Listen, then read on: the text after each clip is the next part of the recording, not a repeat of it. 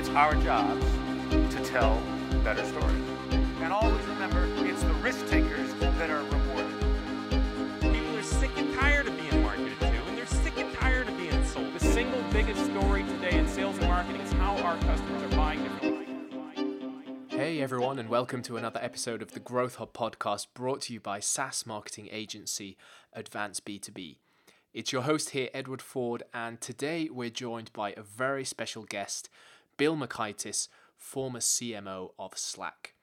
Now, Bill is one of the all time great marketers with a background that ranges from working at a successful gaming startup to big B2C brands like IGN, Fox Sports, and American Idol. When it comes to SaaS marketing, Bill spent just under four years at Salesforce as SVP of marketing and led Zendesk to their successful $1.7 billion IPO as CMO before moving to Slack as their first marketing hire, which is one of the fastest growing B2B software companies of all time. Some people say that it's difficult to learn from unicorns since they are outliers by nature, but today we are comprehensively putting that myth to bed as Bill shares with us the story of what happened behind the scenes of Slack's phenomenal growth alongside his thoughts, wisdom, and learnings on all things marketing, including how Bill handled his first 100 days as CMO of Slack the role of customer centricity in marketing that helped make Slack the fastest growing B2B software company in history, how Slack built its brand strategy and how to measure the performance of a brand marketing campaign, the role of content marketing as a growth driver, how to develop your marketing strategy when going up market from the SMB to the mid market and enterprise sectors, and the key factors from a marketing perspective that enabled Bill to help build multiple billion dollar unicorns. And stay tuned to the end of the episode where Bill takes on our Fast 5 challenge and gives his best piece of advice for fellow marketers. So here is episode 10 of the Growth Hub podcast with Bill Macaitis, former CMO of Slack. Welcome to the show, everyone, and it is my pleasure to welcome and wish a very good morning to Bill Macaitis, former CMO at Slack and Zendesk, turned SaaS advisor and investor. So, welcome to the show, Bill. How are things over in California? Uh, thank you so much for having me. Uh, yeah, as we record this, we're having quite the uh, crazy wildfires right now in Northern California, uh, which is actually a little close to where I live, a little too close to where I live for comfort. But um, outside of that, uh, just excited to be on today, and thank you again for having me. Yeah, we're, we're super excited to have you. And, and you've recovered from SaaStock in Dublin, which is where we met a couple of weeks ago. I have, yes. It was an incredible event. Uh, great to meet so many other kind of SaaS entrepreneurs and people in the ecosystem. Uh, it was a fantastic event, and yeah, just kind of a chance encounter there. But it was great that we uh, connected. Yeah, yeah, really good to meet there. And uh, like I said, we're thrilled to have you on the show to talk uh, primarily about Slack, uh, a bit about Zendesk as well, but really about how you built uh, a billion dollar company, not once, but twice. Um, but I was thinking before we jump into that, uh, we could start things off by hearing a little more about yourself and your background and how you actually found your way into SaaS. Yeah, sure. So, you know, I've, I've always loved business. I don't know what it was, but, you know, at a really early age, I knew that, you know, I wanted to run my own businesses, to get into it. I was a, the nerd in the back of the class reading uh, Fortune, Forbes, Business Week, and The Economist. I, I just love that stuff. I was soaking it in. And, um, you know, I did a startup right out of college. Uh, I didn't even know about VCs at the time. My life would have been a lot easier because uh, we had to use our own money and we didn't have much money. I just graduated from college, but we did a uh, startup in the gaming space, uh, built it up to about 10 million members, launched really early, yeah, membership programs. So we had recurring monthly uh, subscription revenues, you know, like silver, gold, platinum, you know, built that up, um, did advertising revenue, commerce revenue. We ended up selling that company. Uh, and then I worked at maybe about half my career was in the B2C space. So I worked for uh, companies like IGN Entertainment. They were big kind of gaming news sites. And they also had um, Rotten Tomatoes, which some people might know about, Ask Men, GameSpy. Uh, we built that up to 100 uh, million in revenue, and then we sold that to News Corp for about uh, think 650 million. Then went on to lead marketing for all those, um, all the News Corp properties, the online marketing side. So did everything from, you know, Fox Sports, Fox News, Wall Street Journal. Um, we had like American Idol, even MySpace joined at one time, and we built it into I think the third largest network in the world. Uh, and then from there, just really got a call from um, Salesforce and Mark on the B2B side, you know, and I think Mark was looking to infuse a little bit more B2C DNA into the company. And it was a really cool opportunity because I, I just, I've always believed in the cloud and SaaS. And it was just incredible to kind of join Salesforce in an early stage. So worked there about four years, uh, then went on to Zendesk um, as their CMO and took them through the IPO. And then uh, most recently was with Slack uh, and kind of joined pretty early and helped build up their sales success marketing and support teams. Um, and finally, after 20 years of doing operator and accumulating a little bit of uh, technical debt with the family of not being here, I shifted into uh, paying off that debt. And now I do uh, board roles and uh, board advisory roles for you know fast growing companies that are looking for you know advice on scaling their go to market or building out their organizational structure, hiring um, wherever I can do. I, I love to help them out now. Yeah, so so a very varied and, and, interesting background going from B2C and then moving into B2B and more in particular the B2B SaaS space. And uh, you joined Slack as CMO in November 2014. So let's let's jump back in time a little bit here. So could you tell us a bit about how big the company was then and, and what was the situation when you joined? Yeah, it was the company was pretty tiny when I joined. So there were maybe about I'll say 40 or 50 people. I'm trying to remember the exact number. I, I kind of joined as literally the first marketing person. and uh, from there, my role kind of expanded where I kind of built out the marketing, sales, success, and support teams. So it was more like a CRO type role or maybe a, a COO type role, depending on how you would define that. Um, but it was uh, it was an incredible company to join at the time um, because you know at that point like uh, for my career I was looking for new challenges and I just felt when you looked at the world around us, the, the shift from email to messaging was this massive macro trend, which actually, if you looked at the numbers, it already played out on the B2C side. Like there are more people on messaging services now than on social networks. Like everyone uh, has shifted to messaging. If you're under 30, you don't even have an email address. Um, and it was just starting on the business side. So kind of to, to join Slack ahead is a really great product, but hadn't quite built up uh, the marketing machine yet, hadn't quite figured out how to explain itself, um, hadn't figured out, you know, what is the long-term brand and, and how do we play in this space. Um, to me, those were all amazing opportunities and kind of come in at ground zero and, and build that strategy, build that team from uh, from nothing was uh, super exciting for me. Yeah, I bet. So you came into the company first full-time marketing hire. Talk us through uh, what you actually did then in those first hundred days. So how did you how did you approach uh, your role as CMO when you joined? Yeah, sure. So I, I, think you know there's there were a bunch of parallel paths that were happening there. Um, I think the first one is you know I knew we were going to need to build out uh, a marketing team and start building in some of these really critical functions. So right away I started to hire. I built in a lot of people from my existing network, people I worked with before uh, we started building up one of the first key teams I always build up is the marketing ops team. So brought in uh, a brilliant leader there and really just started to lay the foundation for what are the core metrics we're going to track. Um, we really quickly brought in a very sophisticated multi-channel attribution technology. We started tracking the brand metrics.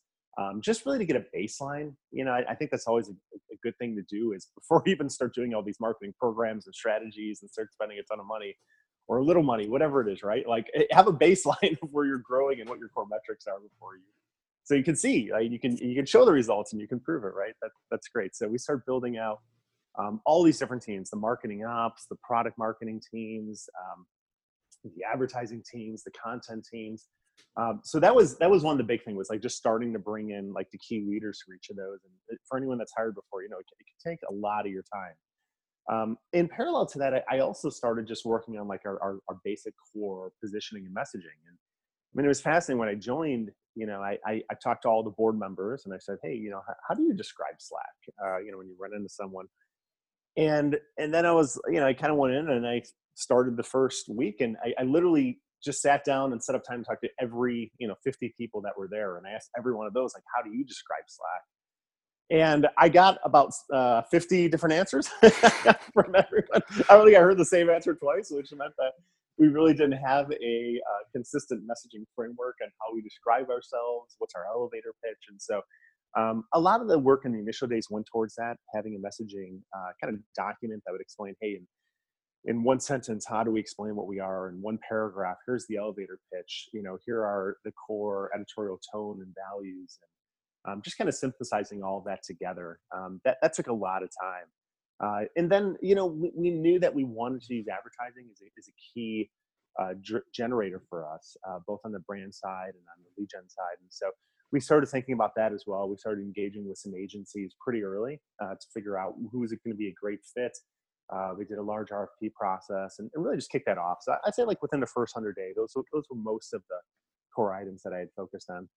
Yeah, can you share what were some of the descriptions people uh, gave when you asked, you know, what is Slack in those early days? Oh, geez, it was all over the board. I mean, okay. you know, you had some people that I, I remember one person I, think she worked at IT, and she's like, "It's a giant vacuum cleaner, you know, for all your information," uh, which actually was kind of a cool analogy because it was more on this idea of people that have used Slack. At, at first, when you come in, you, think it's a lot about it's messaging service for your teams, um, but the more you use it, a really cool thing you can do is you can tie it into all these other services, and all the stuff that normally clogging up your inbox, um, all these notifications you can just send in some nice little messages that go into individual channels and just make it a lot more organized. So anytime you get a new lead, or anytime your expense report uh, gets updated, or anytime you know a travel thing, it, literally anything you can send into your own channels and stuff. Um, the vacuum cleaner was a fun one because it did kind of talk about like you know sucking in all this information and putting it in different places. You know, you had some people that used uh, chats, and, and that was a, that was a word or phrase we didn't really like, and we kind of we put that on the ban list um, simply because like it, it, really positioned us against a lot of existing features, a lot of existing services, and also we didn't feel was very um, representative of the breadth and depth of what uh, Slack offered. Um, eventually, we settled on you know it's a messaging platform for teams, um, but we continue to iterate that, and that's one thing I always say to you know fellow startups is a that's a hard process. That took us like six months to really nail down.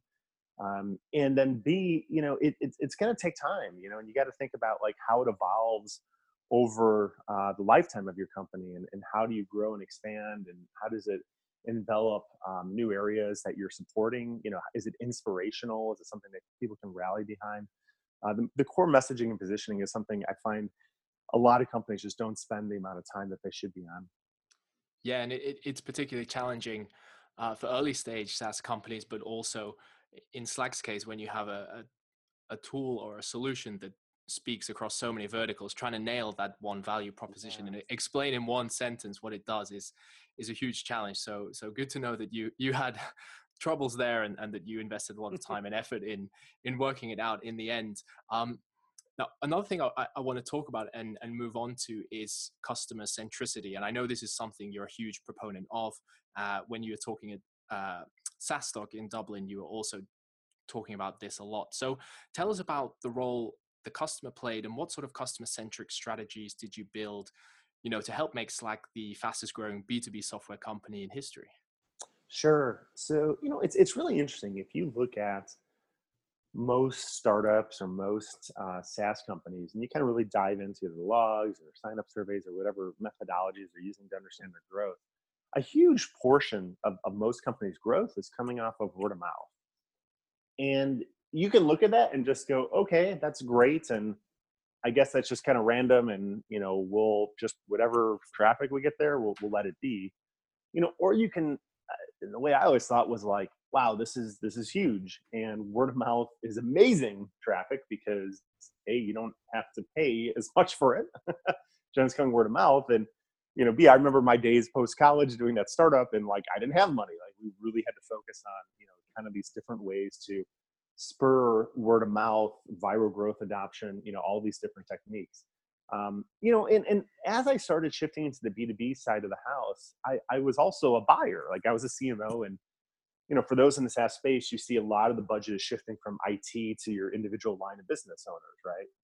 Because um, you don't need to always go through IT anymore because the stuff's so easy to use and you just buy a subscription, you start. And, and what I noticed was, wow, like it was a really bad experience for me buying stuff um, you know when you i would go hear about a company maybe i would i would search for it i would go to their website and i couldn't even play a video to figure out what they were without giving them 17 you know field of my personal information.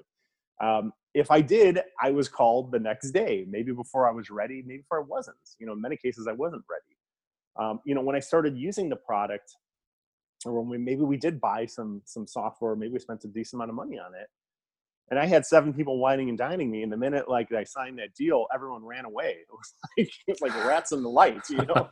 and I'm like, oh, I have this really large, complex piece of software now, and where'd everybody go? And like, oh, well, if you want help, you know, using this or training, you know, you should spend another million dollars on our professional services. And I'm like, I'm like, huh, that doesn't seem like a, um, a an interesting model. Um, so you know that wasn't good. And then like you know when you get into the product itself, you start you know actually using it. Um, if you did have trouble and you needed to contact support or something, you know you couldn't find it. I mean, you literally had to you know there's no link in in the support within the product. You had to go to the website. You had to go five tiers down, find the support email address, email them. Like five days later, you get help. And I'm just like, oh my God, like this is, and, and we expect people to go, boy, that was a great experience. I'm going to recommend them. Um, and so I really just thought that like this idea of customer centricity is recognizing that a brand is not your slogan, it's not your logo. The brand is the sum of every single touch point a customer has with you during their journey. And in many cases, it's the go to market teams, marketing, sales, support, success, that most heavily influence that experience. And so we really set out to maybe redefine, maybe re-innovate, like what does that go-to-market experience look like at Slack? Um, we had a really interesting opportunity to do that because we were we were starting from scratch. You know, we didn't have any pre-existing um, strategies or pre-existing teams, and so we could approach it in much different way. So, um, a, a, at a tactical level, a bunch of things we did differently. First, at a hiring standpoint, the core values of Slack were around craftsmanship, courtesy, empathy. Uh, those last two were really important for us. When every single person we hired, we screened them against, you know, how courteous were they? How empathetic were they? Could they put themselves in their customer's shoes? Like that was a really big test for us. And we had questions and we would, you know, try to tease that out in different ways. But again, very service oriented, almost like, you know, like people that work at a really high end hotel, like a Four Seasons or something like that, just have that like service, you know, service first, always about the customer. Um, that was a big one. From a pricing standpoint, we said, you know, we're going to try to innovate here. And basically, you know, when if people stop using the product, we're going to give them credits and refunds back. You know, that that was like really different in SaaS. Even in SaaS, a lot of times sign up for an annual contract and you stop using the product, well, you still have to pay for it. And we really tried to align our users um, our users' interests with ours. Like we don't get paid unless they actually use the product. And to this day, a lot of people, small businesses out there, will start using Slack, and maybe someone uh, stops using it. I think it's 10 days is the active uh, window. If they stop using it in 10 days, they're going to get an email back with some credits, you know, fly back. And, and that was just kind of a cool thing. It just kind of aligned ourselves to our users' interests. Um, other things we did were even the the sales team, and we do have sales at Slack. Some people think we don't, but we definitely have sales.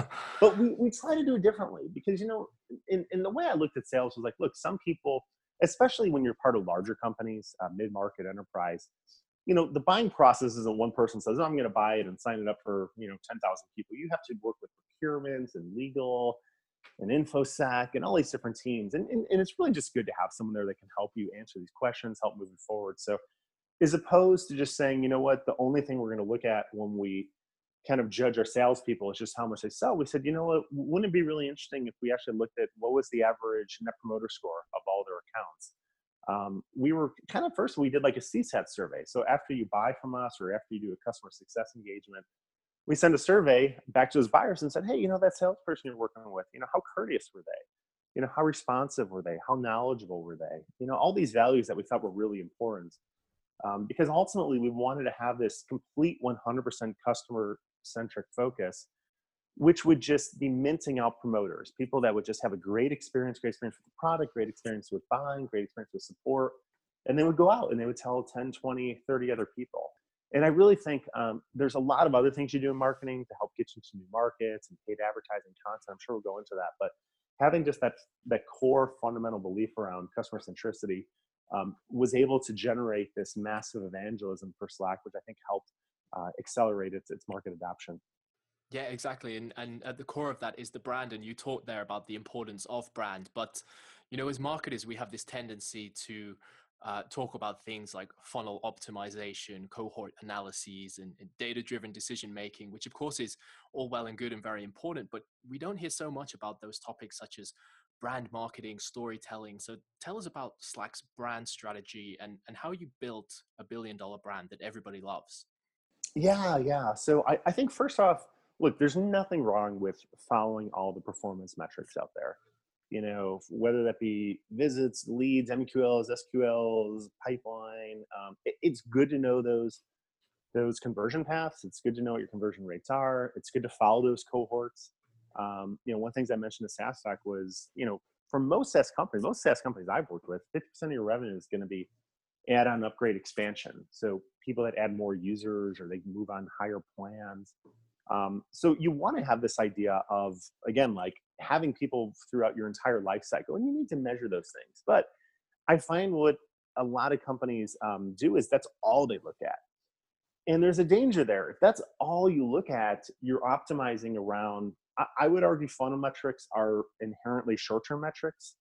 Um, whereas I would maybe I'll, I'll throw it out there, probably controversial, but brand metrics are long-term metrics. So if you're only optimizing around leads, well, what are you going to do? Of course, you're going to lock every piece of content you have. You know, you're going to make people fill out 17 field forms before they're ready. If all you're judged on is how much you've sold in sales, of course you're going to oversell, you're going to overpromise. You're going to maybe bring in people that aren't good fits for your product, but you know you were able to just sell them and close that deal. Um, again, all these things that that yield short-term results. If you're in support, you're gonna you know outsource it, make it hard to find. You're going to lower your costs as much as possible because again, if you're just using like a short-term metric of you know how much should we spend cost per ticket you know let's just drive that down right? Um, all these are just they're very short-sighted and, and i understand like a lot of businesses like you know you just you're trying to hit the metrics but i think when you start thinking about brand metrics and you start thinking you know a little bit further down the road things like you know aided recall and unaided recall and sentiment sure voice sure conversation these are much better i think leading indicators of hey do people even know about your service you know, when we started tracking these at Slack, it was like, yeah, in San Francisco, everybody knew us. You know, when I would fly to the East Coast and speak at a government CIO forum, um, like no one knew us there, right? And it's a little bit of a reality grounding. And then it's like, okay, well, sentiment, like, well, all right, if they know us, what is their perception of us, right? And how can we influence that? So I think like when we started putting together the brand strategy, um, there were a lot of components of it. First was just recognize like, hey, there are key brand metrics. Just because you're doing brand doesn't mean you get to go, well, you know, we're never going to measure this. Like, no, we wanted to measure it. We started measuring it. Um, we really started thinking about codifying, you know, what is our visual identity? What is our voice identity? So for those that have ever used Slack or kind of read some of our content or gone to the website or the product itself, you'll see it's we have a lighter tone to it. So we don't get into we try not to use jargon at all. Um, we don't say we are the next generation progressive platform for you know insert whatever acronym. Uh, we we tried it to be human and funny and relatable, uh, personable. I mean, those were all kind of core editorial values that we kind of infused into that voice. Uh, we trained everyone on that voice. So anyone that had a customer facing role, we would train about like what is that voice and, and how do you speak it. We'd actually measure tickets like are they adhering to our company values and do they speak in that tone? Um, we would go back and you know in, in, in, the past look at some some tickets that already been answered and really just you know try to understand that. Um, and then you know we started just thinking about again my role is, is kind of like the quasi cro was just like all these teams how are they influencing that brand? And so i know sometimes in marketing and brand it's like well all right well just your your your mind naturally goes to all right well what brand campaign did they run? And we did run some campaigns and we can talk about that but i do think brand is a little bit larger in that it's just it's all these little micro experiences that add up to someone's impression of your company. And if you look at it holistically and if you look at every single team how are they shaping that brand uh, you have a better chance that they're going to have a great experience and they're going to recommend you. Yeah could could you tell us about some of your most successful brand marketing campaigns? And also how do you actually yeah. measure the performance of a brand marketing campaign? Yeah.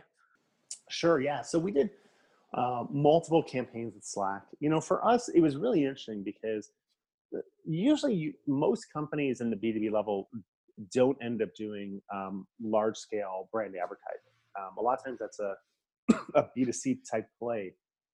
And the way we kind of looked at it was a Slack was had a very large TAM or, or total addressable market. It was, I mean, essentially, it was really anyone that had used email at work, right, and wanted a better solution. Um, and email, by the way, it was invented 40 years ago.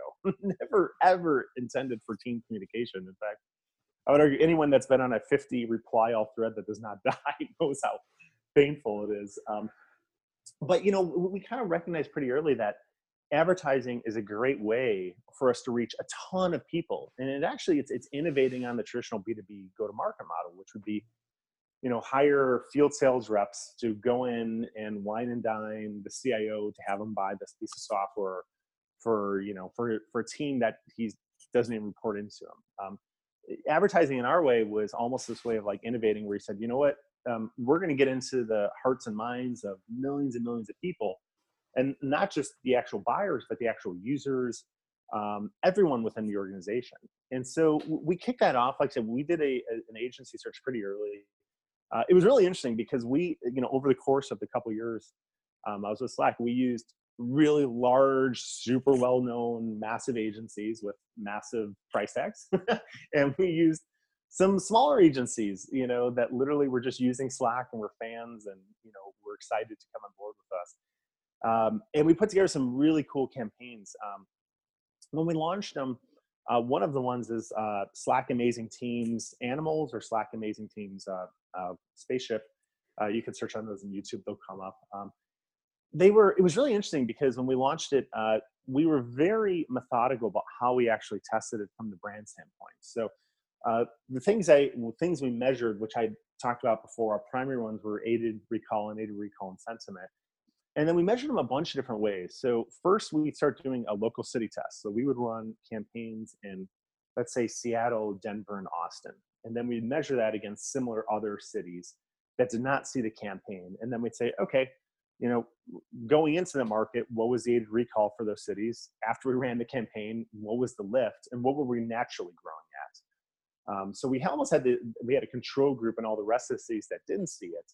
Um, and we could see that. We would do even more specific pre and post uh, surveys. So going into a city, we would ask a bunch more questions to a specific audience. And after the campaign had run, uh, we would do a lot of uh, penetration. How many impressions do we want uh, an average person uh, within our target market to see the ad, um, to stimulate that awareness?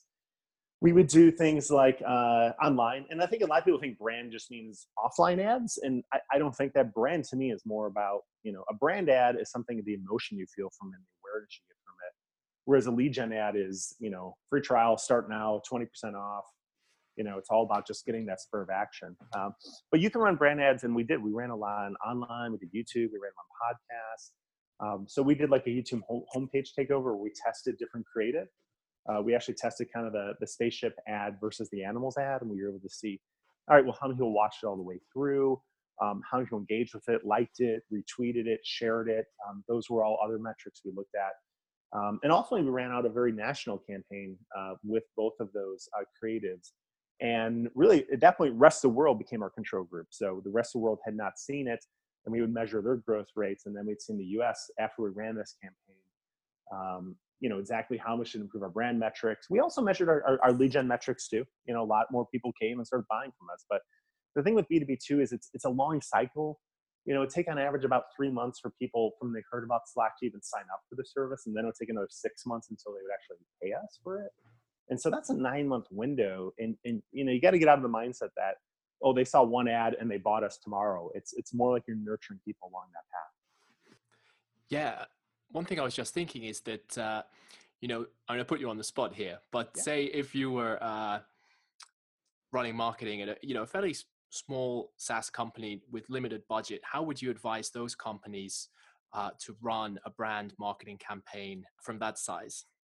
I would say, look, there, there's no reason you can't do it. Um, you know, advertising, you know, whether it's lead gen, whether it's brand, you can measure these. There, there's good metrics for it. Um, start off with just a local city. That's a really easy way to do it.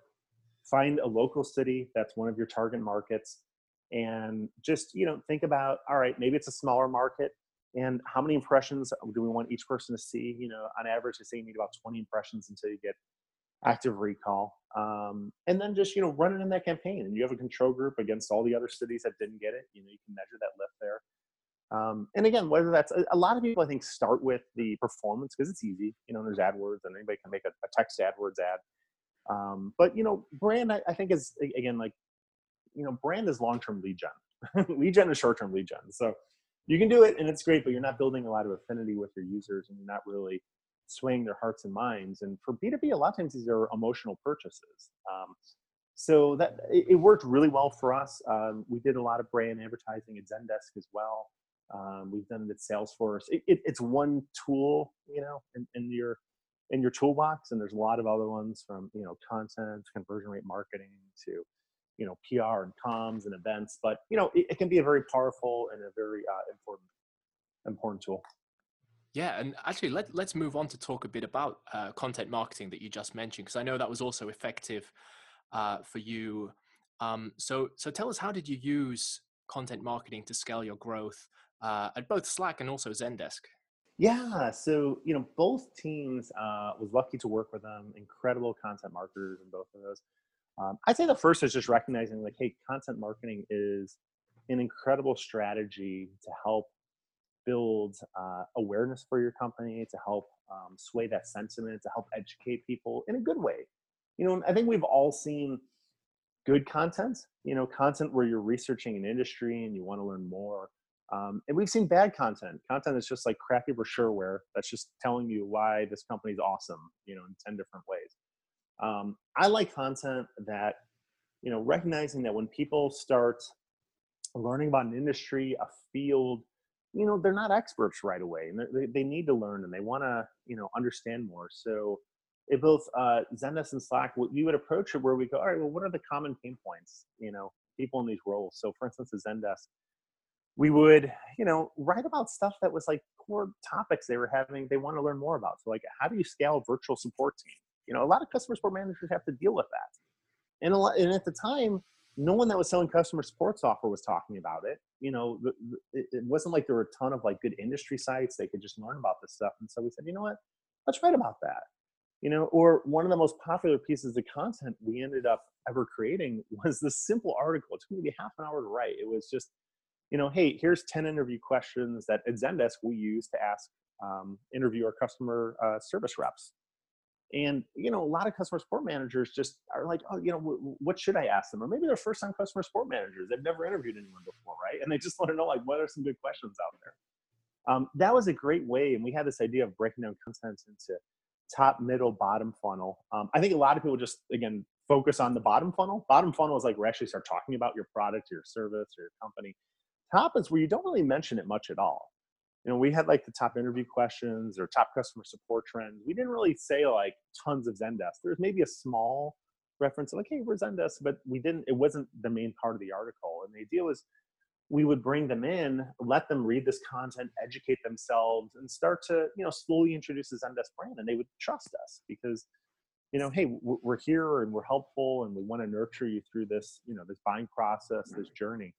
Um, and so that worked really well. We had large content teams in both companies, think maybe seven or eight people. We used a lot of freelancers um, you know, and it's basically it's just you know it's a strategy I think that works well. I, obviously, from an SEO standpoint, you know, once the stuff start ranking, you've got this evergreen content that just rakes in hundreds of thousands of people every every month. Um, and obviously, it's going to depend on your particular industry. At Slack, we tried to innovate on that as well. Is where I think a lot of people look at content marketing and just say, "Oh, it's just the written word." Well, there, there's video content marketing, there's audio content marketing. So we were one of the first ones out there that did our own. Well, obviously, you guys are doing it, but we did a, um, a branded uh, podcast. Uh, it was about the future of work. It was about all the way people when they go through their careers, these inspirational, aspirational stories, stories about team communication. Um, and, and we pushed it out there and we ended up getting some like, it was like 6 million downloads. We got it down to something like seven cents per listen.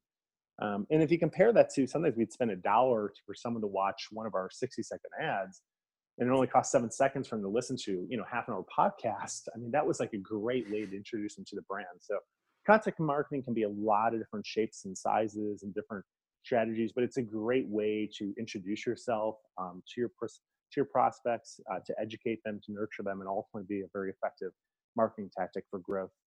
Yeah, yeah, some really good points there. And uh, I want to talk now a bit about strategy, and in particular, how did you modify your marketing strategy at Slack when moving up market from the SMB sector to the mid market and enterprise? Yeah, so most SaaS companies, or a, a, really large amount of them, start off in SMB.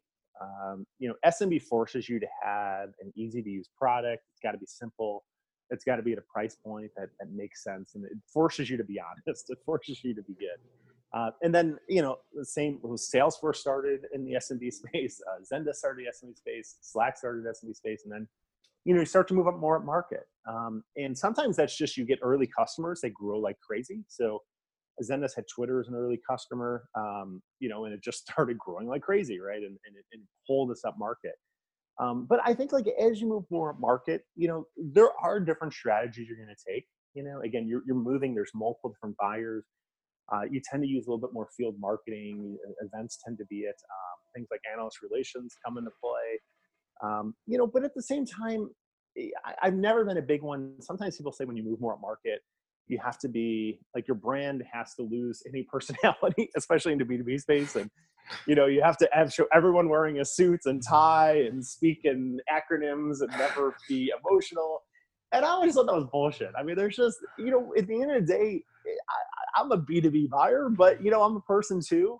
And there's brands that I love and have a connection with. And so I think we just tried to stay true to our brand, both at, Zendesk, um, at Slack. We tried to be fun with it, be authentic, have a strong visual identity, you know, um, not take ourselves too seriously and and realize you know people are people at the end of the days and so you know we didn't fundamentally change um, like our content marketing strategy. We still produce a ton of content and maybe we'd address the pain points of those higher markets but you know we still wanted to be helpful content that they could learn. Um, you know we talked about uh, you know from press and comms and just building overall momentum that was a big part of us. Uh, getting into analyst relations that's always tough you know because i think a lot of the world is moving more towards authentic user reviews now. Just like in the B2C side, you go to Amazon, you see all these user reviews. Well, you know, B2B has that too. And so there's great companies like TrustRadius and other ones that you can, you know, basically harness those reviews and use those as, as a selling point uh, within your motion. So there's, you know, lots of different ways to go about moving into the enterprise. Um, but I still say like, you know, stay fundamentally customer centric, stay grounded, um, and, and you can be successful with it. Yeah. So if, if you think about your success at Slack and Zendesk, if you just try to summarize here, what do you feel were the key factors, uh, especially from a marketing perspective, that enabled you to build these billion dollar unicorns? Yeah, uh, it, it's a great question. I mean, I, I've been really fortunate. You know, I've had the opportunity to work for some, you know, amazing companies that had, I, I felt really good product market fit. And, and I've always thought marketing is there to, you know, apply the gasoline to the fire, you know, help, help them even scale and accelerate that growth. So um, you know, along those lines too, I think team has always been a huge part of it. You know, I've been fortunate to work with some incredibly talented people, uh, people that aren't into politics, people that are just about generating results, being customer centric. I think that's been a big part. Um, I think another part has been just, you know, just because you're in B2B doesn't mean you have to follow the 40 year old playbook. You know, there is this dusty B2B playbook that says, you know, hire field sales reps, sell into CIO, buy steak dinners. You know, marketing is there just to help support that process, um, and that's it. And and I just thought like, you know, in SaaS and B two B, you know, there's this tremendous product innovation, but why can't we innovate on how we sell and how we go to market? And leveraging marketing as, as a growth driver and building a long term brand and innovating on pricing and packaging and content and SEO and conversion rate marketing. There's all these incredible ways to uh, approach it. And so I think just being open minded there, you know, constantly learning, constantly trying different things, testing, um, being customer centric, um, you know, just it, it's the culmination of this the state of mind of just constantly moving forward, trying new things, and and doing it innovative, but always having customer at the center of the base.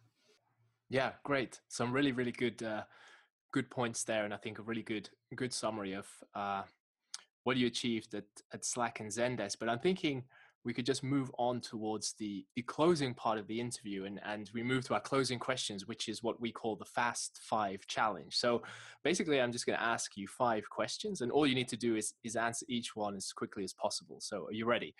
Yes. Great stuff. Okay, the first question is uh, What book or books are you currently reading? I am currently reading The Hobbit uh, to my seven year old daughter. Uh, I love Tolkien, and it's been fun to kind of bring her up and, and, and go through the process as well.